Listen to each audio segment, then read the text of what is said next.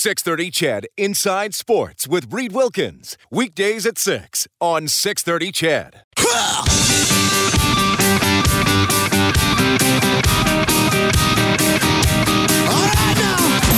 Edmonton's home for breaking news on your favorite teams. This is Inside Sports with Reed Wilkins on the voice of your Edmonton Oilers and Eskimos. 630 CHED. Traffic note as well. I've had a few texts about Highway 2 uh, southbound. Actually, uh, Salty from Leduc texting in uh, Reed, Highway 2 is a parking lot southbound. If you know anything else about that, you can text 630 630 or uh, you can call our newsroom 780-466-NEWS. I'll let Thomas in the uh, news department uh, know to keep an eye on the text as well. Hey, thanks a lot for tuning in tonight. Labor Day weekend is underway. Eskimos and Stampeders coming up on Monday. A lot of incredible memories from that game, and I'm pleased to welcome former Eskimos and Stampeders punter Glenn Harper. How are you doing, Glenn? I'm doing pretty good, thank you. Dave Campbell, who obviously you know, had to remind me of that. Uh, for some reason, I have no memory of you playing for the Stampeders. I don't know if I've blocked it out or you just didn't play a lot or what. You know what? If you have concussions as much as I have, you probably don't. I don't remember a lot of it either. But uh, actually, it's hilarious how many people know me more because I was in Calgary because we were so bad. I was on the field all the time. so Yeah. so yeah, maybe it was your memory problem. Yeah, see that's the thing. The the punter most uh, most punts in a season is not something a team wants. No. your punter to lead the league in that category. No, as much as we love being on the field, or at least I did. There's there's some that try to hurry and get off the field, like Bob Cameron. You know, Well, he played like till that. he was like what forty six. he was probably 48. How late did you play Um, I went back at 40. for, for the 39 Renegades? 39 40. Yeah. What was that like playing for the Renegades? That was awesome. Yeah. It was so good. Joe Paopao and his staff were just amazing. Uh, Kavis Reed's the one who talked me into coming back out of retirement Mm-hmm. because he saw me punting and demonstrating during a football camp we were putting on for kids. And I, I really thought he was out of his mind when he asked me to do it because I hadn't played in six years. But uh, it worked out really well and we had a lot of fun. The Renegades didn't last. No. Um, but I mean, as a player, though, were you just uh, immune to all the ownership and Yeah, you know, you know what? I was there. I was there at a, a kind of a turning point in my life and everything. I was I just got remarried and everything, and uh, so there was kind of a chance for uh, my wife to to my wife Lisa to have a chance to see what I used to do, and and my youngest son. My youngest son, uh, who's now 22, he was only five. Oh, he was nice. born. He was born uh, my last season as an Edmonton Eskimo in '96. Right. So he heard about things that I had done and seen pictures and that sort of thing. So it was an opportunity for me to to allow him to see uh, what his dad did for for fun. All right. Uh, well, Glenn, thanks a lot for coming in. This, this is great to have you on the show. We have to tackle a totally non-sports topic first because you brought this up when we were talking during during the news.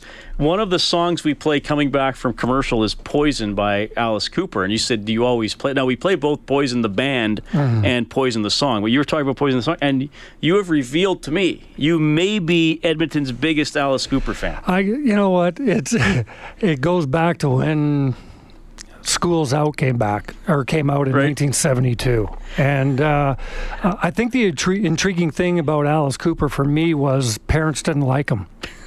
And I think that's that's what he kind of uh, molded his career around. Is if parents don't like it and the kids do, then it's a hit. And uh, I've kind of taken on that kind of a uh, personality, not so much uh, his stage personality, but but but his interests. He's, a, he's he's one of the most interesting people you'll ever get to meet if you have that opportunity. And he's he's just the most graceful person uh, as far as celebrities go that I've ever been in contact with. Uh, I mean, you probably, I imagine you probably didn't have a lot of time to talk to him, but what was it like just to sit and talk with him a little bit? blah, blah, blah, blah. I, I didn't know what to say. Yeah, I mean, you don't. You, you, what do you ask Alice Cooper? I mean, uh, that hasn't already been asked, right? I could say, uh, you know, what were you thinking when you wrote this song? right. I mean, how how bad was He may life? not remember writing all Well, of them, that's just depending on the point in his life. Uh, and that's just it. Uh, but you know what? I, I get the humor involved in his writing, and I and I, I've always loved his music, uh, but I love his humor and and I love his love for the game of golf and all sports really. I mean, he's he's very intuitive and he's very uh, up to date on everything that's going on. He's a pretty sharp guy.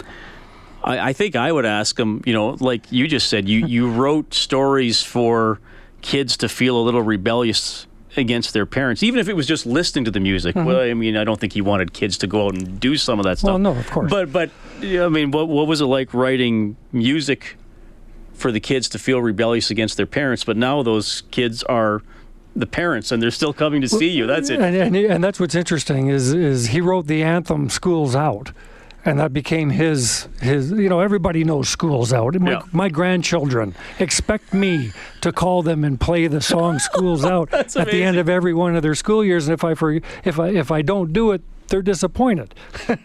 you know, so so. Uh, I'm trying to carry it on a little bit. Uh, uh, I, I think I think the more you get to know the type of person he is, uh, the more you come to respect and, and, and like him. He was in Edmonton, I think, last Thursday. He played the the Jubilee Auditorium. I did make some uh, inquiries to try to, to to get him on I, inside sports that never never really went anywhere, unfortunately. So that's something I can still keep Oh, shooting yeah. for.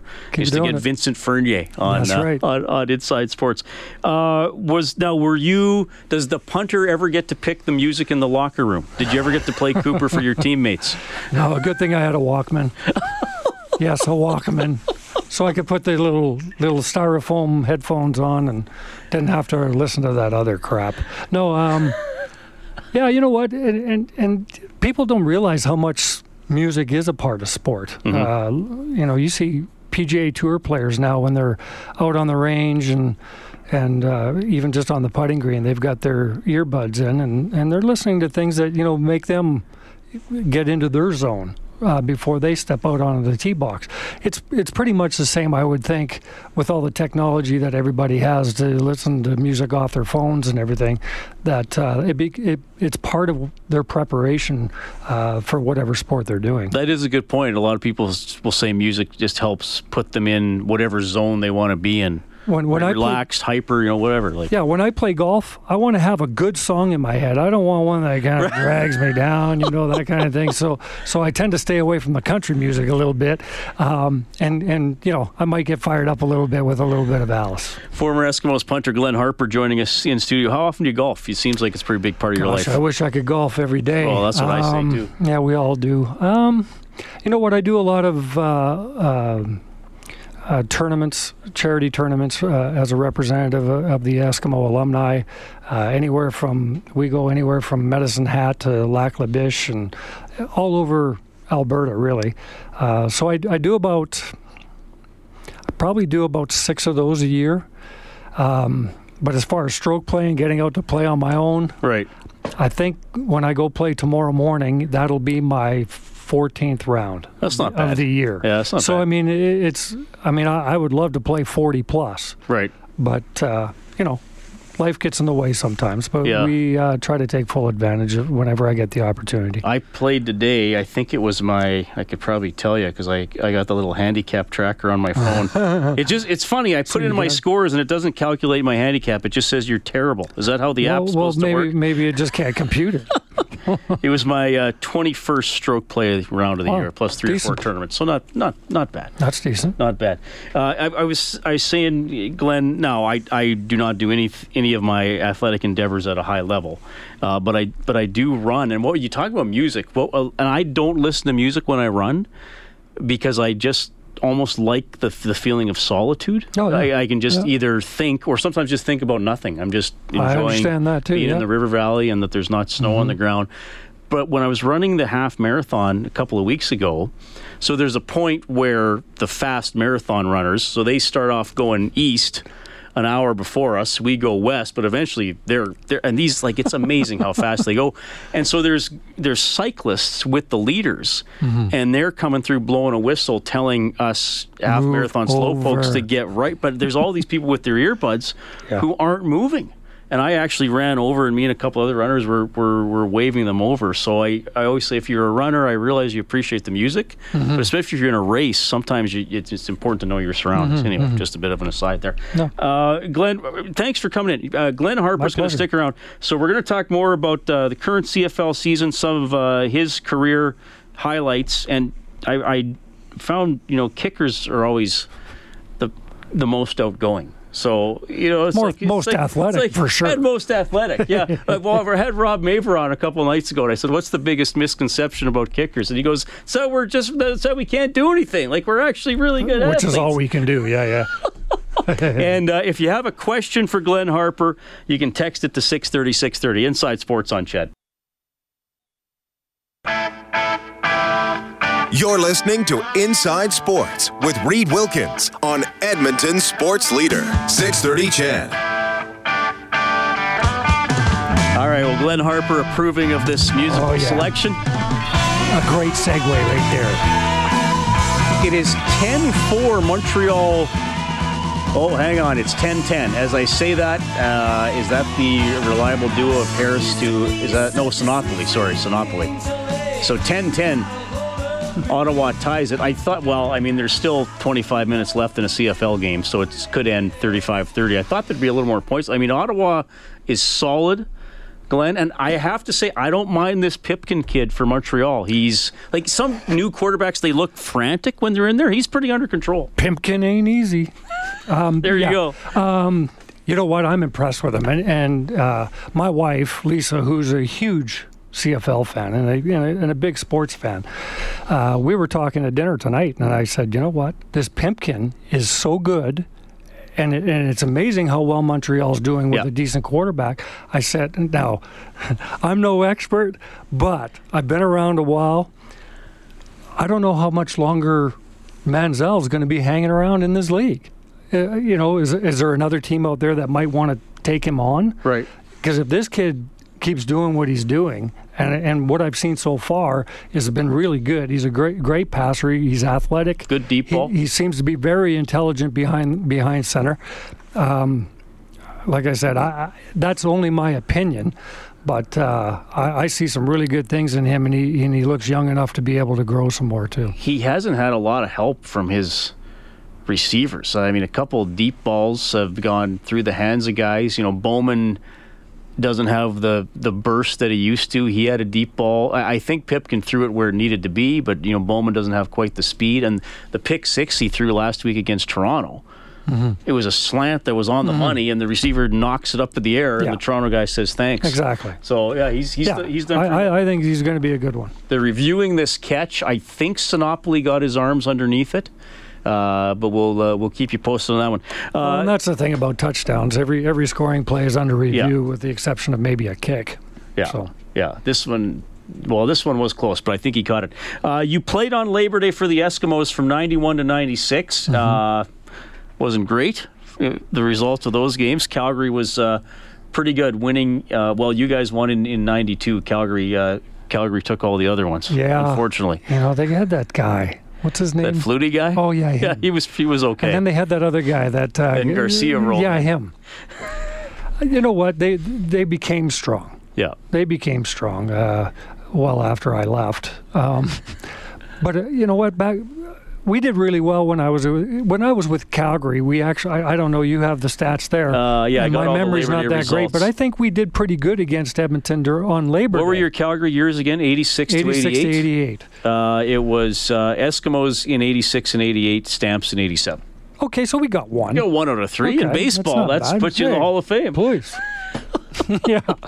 Um, but you know what? It, it it's it's one of those things. Um, you, you learn about rivalries, uh, particularly in, in football. I don't know. My hockey career only went as probably as far until I was about ten years old, and I was a goalie, and we couldn't afford that kind of thing back in those days. So I moved on to other sports and school. But uh, you know, it it's it's it's tough um, to to to not get up for a football game. I think um, you learn about rivalries uh, coming through high school and that sort of thing. I went to St. Francis Xavier High School, and our rivals were Harry Ainlay and uh, JP across the parking lot. Yeah. So I, I had a little bit of an idea what a rivalry meant then. Then when I went to Washington State University, our head coach didn't care if we lost every game of the season as long as we beat the Washington Huskies. Right. And I went, wow, that's kind of bold to say. I mean, wouldn't you want to win every game? Because as a professional athlete, I would think you'd want to be up for every. Absolutely. And that's part of your that that's part of what what is expected of you to be prepared for each and every game. But when you get to a rivalry like Calgary and Edmonton or Hamilton, Toronto, Ottawa, Montreal Saskatchewan, Winnipeg, you really start to to feed into that in the locker room because of the way the fans react. Right. The fans really what make the rivalry that much more exciting and more fun to play in. And the Canadian Football League fans are better than any any in sport, as, as, far as I'm concerned. Again, another one of my opinions. Um, but I've been part of it, so I, have been a fan. I've been on the field, and I'm back to being in the stands again. And I and I see the excitement that that the people bring to each and every game. But when it comes to the Labor Day Classic.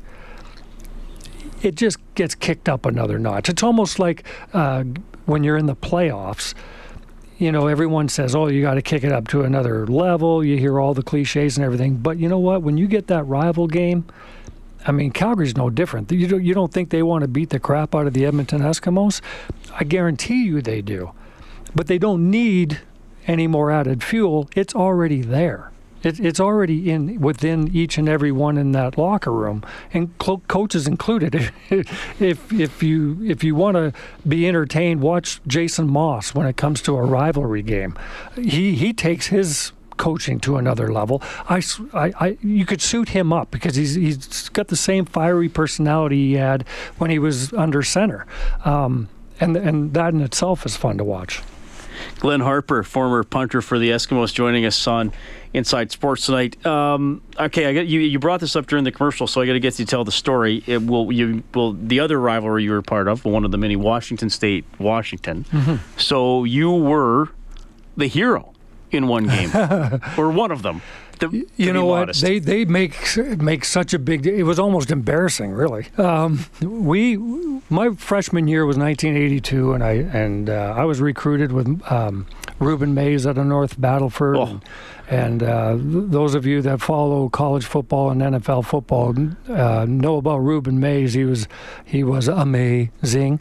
Um, he, he, and, and he probably still is. I haven't seen Rueben in quite a while, but in in 1982, our coaches were telling us that uh, we hadn't beaten Washington in I don't know how many years. It had been like a decade. Now, was Washington something. usually better than Washington State? Yeah, they're quite a big, big, stronger school. I right. mean, they're right in Seattle. They yeah. probably have over hundred thousand students in in, in at Washington State in the little town of Pullman. Yeah. Uh, when when school is in, the population uh, goes from 23,000 to maybe 40,000. Okay. So there's there's a big discrepancy there. And plus it's in the middle of nowhere. It's really hard to recruit people that you know think they're landing a plane in Where do you want to live? Seattle or Pullman? Exactly. Yeah. I mean, they're well, and then you have Stanford, UCLA, Arizona sure. schools. Yeah. You've got all that going for it as well. So we're we're total underdogs. I mean, we're not expected to beat Washington. They're they're already making up their Rose Bowl jerseys before we they even come to Pullman to play us. Well, that kind of set the table for a little bit of an upset, and we did. We upset them 24 to 20. Uh, my freshman year, the crowd went nuts, came down, tore down the goalposts, which ended up in all different kinds of areas of Washington State, and of course.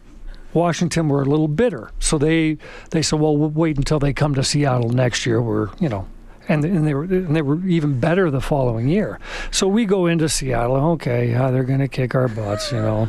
Uh, and we, we go in and, and it's a rainy, cold, blustery day in Seattle. No, really, it was raining. Imagine that. Yeah, and uh, long story short, it was uh, late in the third quarter. Uh, I almost had the punt blocked, but I ended up kicking it underneath a guy who tried to block it, and uh, actually hit a pretty decent punt. And Danny Greene, their All-American uh, receiver and punt returner, decided it was time to take it back to the house. And uh, well, he didn't know that there was a little coog back there that would weigh about 154 pounds waiting for him, and I lay, I, I, I tackled him and managed to knock him out of the football game. And that tackle, unbeknownst to me, ended up being the difference in the game, and we ended up beating them 17 to six. Knocking them out of the Rose Bowl again. Wow. In And- Seattle. In Seattle. So, two years in a row. And we had t shirts made up that, were- that said another funny thing happened on the way to the Rose Bowl. Oh, my. You know, there was all kinds of things. But the, but the embarrassing part of it is, is they made such a big deal out of that one play that I was on the cover of magazines and they made little trophies of me and and people were buying buttons. Glenn Harper, the little coog that did, and it was so it was kind of embarrassing. My mom liked it because my mom got the buttons and stuff, and you know. But but if they're you know all these years later, they still talk about it. Can you stick around for a few more minutes after the news? We got a whole bunch more me. to do. Glenn Harper in studio again. You can text your questions to 630 630. Uh, that touchdown did not count. They got a field goal 10 7 Montreal leading Ottawa. Your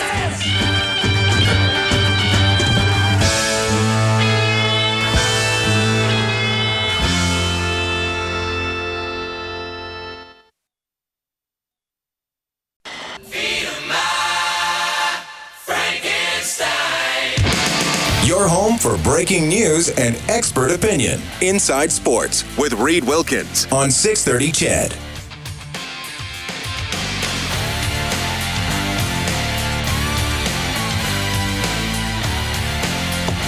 All right. Thanks a lot for tuning in tonight.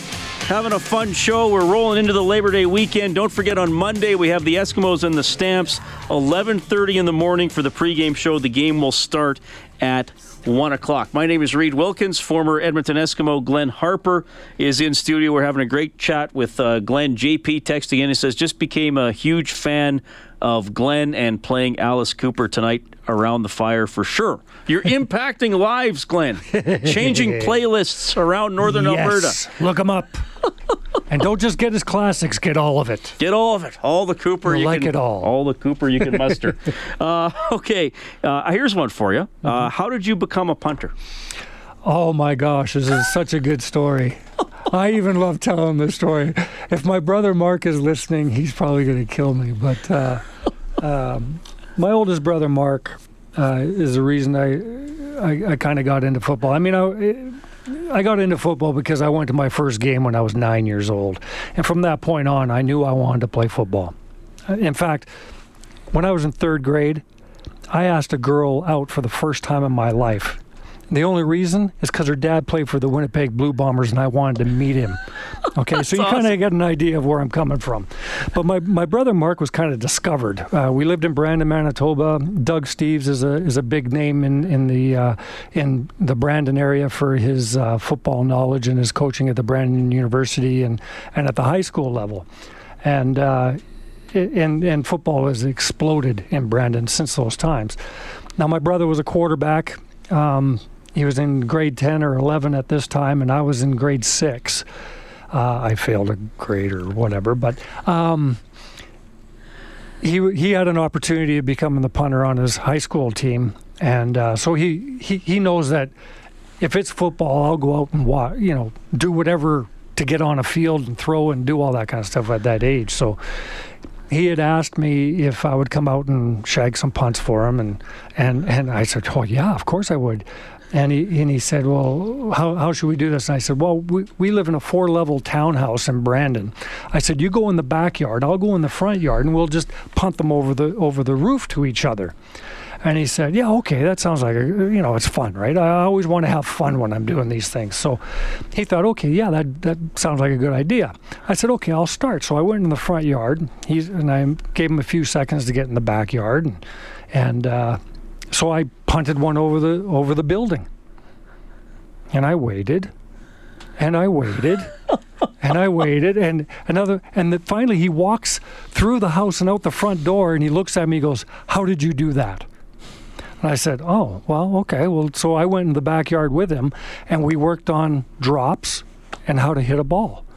And I just kind of, like in, in all sports, I just kind of figured out on my own. Mm-hmm. Um, we didn't have phones or video games or any of those things back then. We went out and played road hockey with socks rolled up in a ball, and and we went out and played football during during halftime of a CFL game, and you know that's just what we did. So whenever I saw something like that on TV, I wanted to see if I knew how to do it. Whether it was tennis, golf, uh, basketball, baseball, I wanted to go, even if it was by myself, to figure out if I knew how to do that. And punting was just one of those things. Now, I grew up as a quarterback too, because everything my brothers were learning while they were in high school, I, I never missed one of their practices or any of their games. So I was absorbing everything they were learning. So when I was in grade six, seven, eight, nine, I already had a really good education on what's expected from a quarterback, and I already knew the techniques on how to throw and everything else. But I was small. I was six foot two, 135 pounds. That's pretty small for any football player. So when I got to Washington State University, I was recruited as a athlete, but they were expecting me to be a quarterback. Now, when I got to Washington State University, we had Clete Casper, who, these might just be names now, of course, but Clete Casper was our starting quarterback. Ricky Turner was our second quarterback, who also played for the Toronto Argos back in the 80s. Our third string quarterback was Mark Rypien Oh, jeez. two-time Super Bowl winner and Yeah. Greg and Super Bowl MVP with the Washington Redskins. I'm thinking he's 6'5", 240 pounds, and he's a quarterback.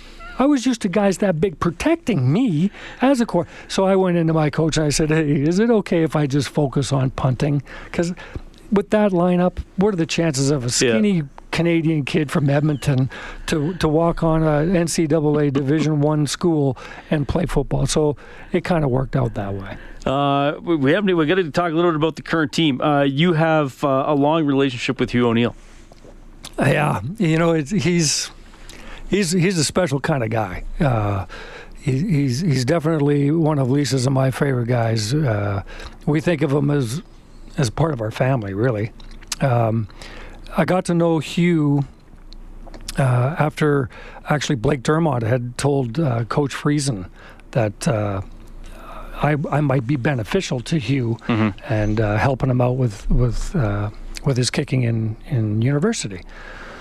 And so I spent four years with Hugh, and uh, he was just talk about you know kickers not being athletes. This kid had such a knowledge of, of the game of football, and could he never panicked about anything. He he could do things that you would have to coach professionals to do when it came to reacting to certain things. Uh, he had a punt blocked once and caught it, and and ran for a first down he probably could have scored. Uh, he had another w- instance where, where he he dropped it, but he could kick it on the run and launched a 70 yarder and stuff Right. like. He just knew how to instinctively do things as a not only a, a, football player but as an athlete, and. Uh, and I think he's doing a great job with the Eskimos. One of one of the things w- that Hugh and I used to work on a lot was was how to how to get our shoulders and, and hips square, so that we could directionally kick. Um, it's a big football field. It's 65 yards long or wide. Um, you got to be able to to put it in a certain area so these dangerous kick returners uh, have less of an opportunity to to get a good kick return, and. Uh, and I think he's doing a marvelous job, especially uh, the what I call the zone between the two forties. Right. If the ball's being snapped in that in, in that box area, then that's easy pickings to put it in the corners. Like th- that's what I love to do. I still love doing it um, uh, today. Um, so seeing him doing that so well this year is is, is something I'm really proud of. We we got a text uh, asking if you uh, outkicked Hank Ilesic. Well, I'm sure. Can I now? Yeah. no, current condition. You know what? Hank is a special uh, specimen. That guy. He he was a physical specimen. He he was the most unorthodox uh, punter I've ever seen, and I've never seen anything launch off a foot the way he does. Some of these Australian rule uh, Yeah. players that are coming And up, now they're the dropping it with the No, backspin, aren't they? Yeah, they're put. They're dropping the nose on it. And right, that's what it is. is. You know what? Back, back. Uh, I don't want to def- defer away from from your question as far as can I outkick Hank. It depends on the situation and it depends on what we're doing. Can he uh, kick further than me and higher? Probably, most definitely. Um, I might have an edge on him when it comes to putting it where I want to put it. Okay. Um, Hank Hank was one of these guys who would have a coffee stir stick in his mouth while he was playing, and and and you, you would ask him in, in the huddle or whatever, "Hey Hank, where are you kicking it?" I don't know. I'm just kicking it. Okay, we'll try to find it and hopefully make a tackle. But he, he he's one of the biggest characters I, I'd ever been around because Hank and I were actually together in 1990 in in Toronto. Uh, that's a that's a whirlwind, and your show isn't long enough to tell that story. But uh, Next time. uh, yes, a, a, a lot of uh, a lot of respect for that guy. I, I mean, he was one of the reasons I wanted to become an Edmonton Eskimo. Um, being discovered at the age of 17 years old, coming out of Yeah, San wasn't he going going St. to high school? Yeah, he was at St. Joe's to High practice School. after Yeah. high school. Yeah, well, yeah. For the as long as he not- didn't have detention, he could probably make it to practice on time. But this this guy was was launching punts into that speaker system in Commonwealth Stadium at the age of 18. Jeez. Like uh, he was he was just amazing, and and one of the reasons I wanted to play.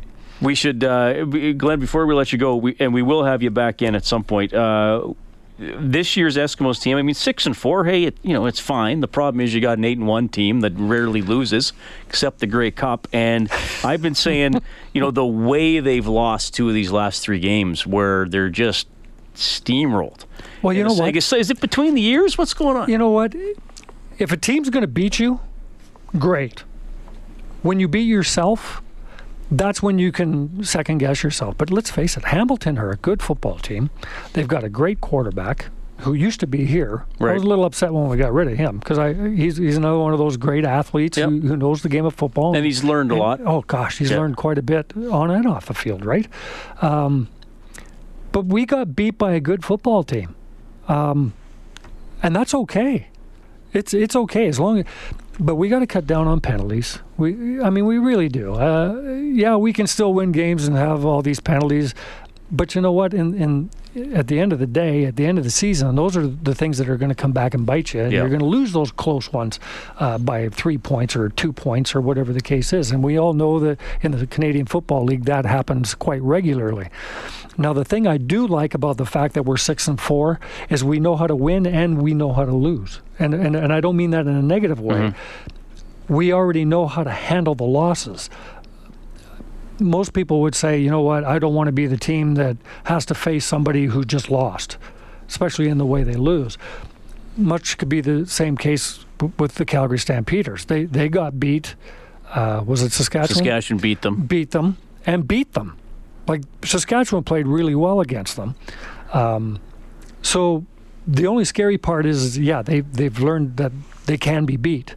So they have to work that much harder to make sure that it doesn't happen again. But you know what? Every team should be like that. I know our Edmonton Eskimos are are going to be that way. They have enough leadership in that locker room to say to these young guys, and and a lot of these young guys come from rivalry. Uh, Every school has its rivalries and that sort of thing, so they're going to buy into the leadership and, and they're going to follow suit from the guys that are going to lead them out of the tunnel in in uh, McMahon Stadium, and and set the tone. And that's the thing. You got to set the tone quickly in a game like that. We're not always the quickest horse out of the gate, um, if I can use the word horse when we're going down to Calgary. but anyway, you get you get what I'm saying. Yeah. We have to be ready to play a full 60 minutes. We have to win the first quarter. We have to look at it as winning the second quarter, the third quarter, and the fourth quarter.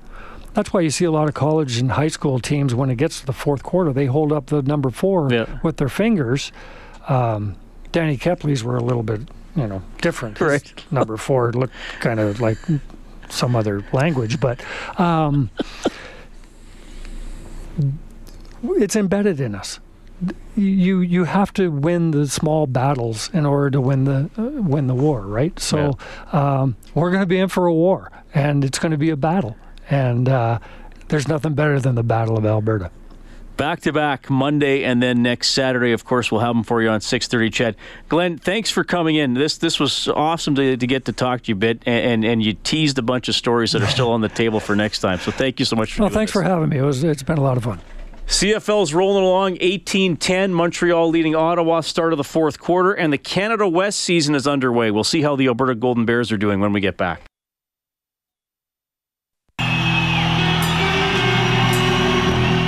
You're listening to Inside Sports with Reed Wilkins on Edmonton Sports Leader 630 CHED. All right, thanks a lot for tuning in tonight. It's 7:49. So I mentioned Montreal leading Ottawa 18-10. They're now into the fourth quarter. The Blue Jays trail the Marlins 5-1 in the top of the ninth.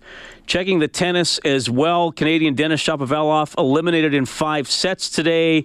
Uh, Milos Raonic is uh, up two sets to nothing on Wawrinka and leading 3 2 in the third set, and the Williams sisters, uh, relatively easy win for Serena Williams over Venus, winning 6 1, 6 2.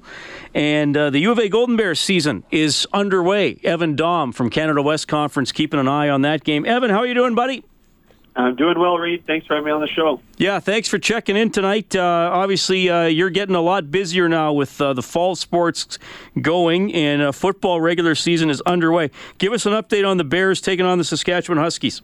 Yeah, three nothing Saskatchewan right now. Reed about midway through the second quarter. It was a relatively tame opening quarter in Saskatoon, as both teams feeling each other out a little bit here on opening night, and uh, Saskatchewan driving the ball right now, but uh, the Bears hanging in there and no surprise that a Chris Morris coach team has been running the ball well so far in this game, about 40 yards on the ground, uh, rushing through that first quarter. So um, that's going to be a recipe for Alberta this season, even with Ed Ilnicki in the lineup. Well, yeah, the recipe, but the ingredients are a lot different when you don't have the Hec Crighton Trophy. Tell us who the running back mantle falls onto for the Golden Bears, because I understand that they may have a, a, a young guy here who's going to push pretty quickly. Well, driving Kolesnikov is the guy for them right now, and he's he's been on their roster the last several seasons. He's out of Regina. He's a a guy who's shown some good flashes here in this game so far, and uh, didn't get a lot of carries last year's uh, season, obviously with Ed Ilnicki carrying the rock for them. Basically, felt like every single play for Alberta as he set the, the Canada single season rushing record and went on to the Hec Crighton. But uh, Kolesnikov is the guy, and then behind him on the depth chart heading into week one here is Jonathan Rosary uh, first year true freshman out of Harry Ainlay uh, High School here in Edmonton. And the initial plan for him this season was to redshirt, but uh, he was so good in their preseason game against Calgary last week in Red Deer that Chris Morris, uh, you know, decided I have to have this guy in my arsenal this season. So he'll be a bit of a change of pace guy. They'll ease him in, I think, into action coming straight out of high school. But Kolesnikov and Rosary give them a pretty good, uh, pretty good tandem. Obviously, Rosary's still a little bit uh, unknown given him coming straight out of high school, but he's incredibly athletic. And I think Kolesnikov is going to be a guy who's going to be in the mix for you know top three rushing in the conference. Evan, obviously the Bears coming off a, a, long overdue playoff appearance. They they got in dramatically on the last day of the regular season last year. You know, I, I know there's preseason predictions. The coaches themselves do a little bit of a poll, or I wonder too if there might be some misdirection for from the coaches uh, on who they might think the strong teams might be. But is is it fair to say the Bears could wind up fighting for that fourth and final playoff spot again? Yeah, absolutely. I think they'll be in the mix. Reed, it's you know, when you look at the pecking order in the conference, it's pretty clear that UBC and Calgary are the top two teams in the conference. I mean, they played in the last three Hardy Cups. UBC was first in the preseason coaches poll. Calgary was right in behind them. And the slotting in third was Regina Rams. Uh, but when you look at four through six, basically, it's going to be incredibly interesting to watch how those three teams jockey to get those playoff spots. You know, Manitoba, Alberta, Saskatchewan, um, there's not a huge difference, I think, in terms of their talent pool. Um, it'll be really interesting to see who who is able to get more out of some unexpected guys and some young players than you might have anticipated going into the season, and that's going to be the big difference. I mean, we know who the main returning cogs are going to be on all three of those teams, but it's going to be those rookies, those second year or third year players even who make a bigger jump than you might have anticipated that are going to make the difference between making the playoffs and missing out on uh, you know that postseason berth. Evan Dom from Canada West joining us on Inside Sports. You heard him give the update 3 0 Saskatchewan leading Alberta in the second quarter. Canada West football opening weekend. What's happening between Calgary and Regina? Yeah, last check it was 21 to 7 for Calgary early in the second quarter. So the Dinos were rolling there against the Regina Rams, and uh, the the big storyline to watch for in that game, Reed, is uh, Noah Picton, the quarterback for the Regina Rams, came into the contest 160 passing yards shy of becoming the first Canada West player to ever get to the 10,000 career passing yard mark. So uh, he needs to get up over the 11,000 yard mark this year to be the all-time U Sports passing career leader. Uh, but he's certainly going to get over 10,000. I would anticipate, anticipate tonight. Um, and that, uh, you know, he's going to be a guy to watch all season long. He's going to really determine, I think, how far that Rams team goes along with their running back, Atlee Simon. They're, they're two of the most skilled players in the conference, and uh, they're going to be they're going to be different makers for the Rams. All right, uh, Evan Dom joining us from Canada West we had uh, Zach Sawchenko, Golden Bears goaltender, on the show last night. Uh, Bob Stauffer had Ian Herbers on his show earlier this week. The Bears will be in Penticton next weekend to play a couple of exhibition games against UBC. Of course, that tournament has changed. The Oilers and Flames decided not to go, so the Canucks and Jets young guns are going to play a couple games, and they bring the Golden Bears and uh, and UBC into the mix as well. But I, I mean, the hockey season, uh, it, it, are, they, are they starting late September already with regular season, Evan? Yep, men's hockey gets underway. The 28th is opening night, so that's the the first weekend of Canada West hockey. The women get after it a weekend later. The men take a bye that second weekend, and uh, some of the teams go down and play NCAA competition. But when you talk about the Bears and, and Canada West hockey, obviously they come in, uh, you know, the cream of the crop from last season across the country, and this might be scary for the rest of the conference. But on paper, I think they're better than they were last season. So it's going to be a very good roster for Ian Herbers to re- return to after a couple of years away there with the Oilers. And he's got no shortage of everything.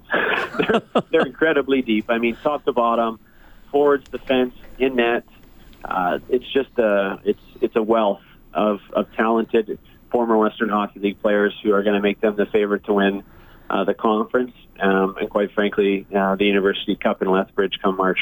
Well, they only graduated uh, one player. Uh, Stefan Lugo, was going to miss about half the season because he had an Achilles tendon tear uh, tear in the off season. So uh, we got to see how that goes. But uh, um, is there any? Uh, uh, as you know, I was strongly in favor of the University Cup going from the two pools of three to the eight-team single elimination format, and it seemed a lot of coaches wanted that. But now that they've done it a few years, uh, I, have heard maybe a little waffling on the format. Do you have an update there? Yeah, nothing really new on that, Reed. Um, you know, when you look at formats for national tournaments, the, the, the team that wins is always happy about the format, and the teams that lose have right. some questions about how they can make it better. Um, and you know, when they went to the 18 tournament, it certainly simplified things. You have the quarters, the semis, and the finals. It's easy for people to digest. But what isn't easy to digest is flying across the country to play one game potentially. Well, and win then. Just win. Yeah, just win for sure. But there's a whole bunch of teams. Half the teams that go down don't win, and it makes it uh, a huge bill that at times is is hard to justify for a single game. So there is no perfect format because they're student athletes, and you have to worry about going to school and classes and exams and all those things. Um, you know, when you look at we don't complain about the format uh, for professional sports usually because that's what what they eat and breathe. I mean, that's what they're there to do. Um, in our case, you have to take into consideration the academics certainly, uh, so you can't be there for 10, 14 days. All right. Uh, what, give us a one more Bears football update, Evan. Yeah, Saskatchewan just punched one in here, Reed. So it's a 10 nothing Huskies with 350 to go in the second quarter in uh, Saskatoon. All right, and how can people uh, watch this game online if they want to? Yeah, they can watch on CanadaWest.tv, which is our streaming service, and if they have a TELUS uh, Optic TV, they can tune into the game right now on channel 998, and uh, we'll have Canada West football showcase games all season long on TELUS one game per week. Some weeks we have double headers, and that's a good way for people with uh, Telus Optic to tune in. Evan, it's always great to have you on the show. I'll let you get back to to your job of uh, watching two football games at once. Sounds good, Reed. Talk to you soon. That is Evan Dom checking in from Canada West Conference. So the Bears uh, down late in the first half, 10 nothing. They got to get it going. Hey, thanks a lot for tuning in tonight. Besides Evan Dom, you heard from Glenn Harper, former Eskimos punter, Oil Kings GM Kurt Hill, and Morley Scott, the play-by-play voice for the Edmonton Eskimos. You'll hear him Monday at 11:30 for the pregame show. He and Dave Campbell. Kickoff against the Stamps is at 1. 18-11, Montreal leading Ottawa in the CFL. Nine and a half minutes to go. The Blue Jays still trailing the Marlins 5-1. That's in the top of the ninth. Thanks to Angie Quinnell, the studio producer. The producer of Inside Sports is Dave Campbell. My name is Reed Wilkins. I will have a live show Monday from 6 to 8. I look forward to speaking with you then. Have a great Labor Day weekend.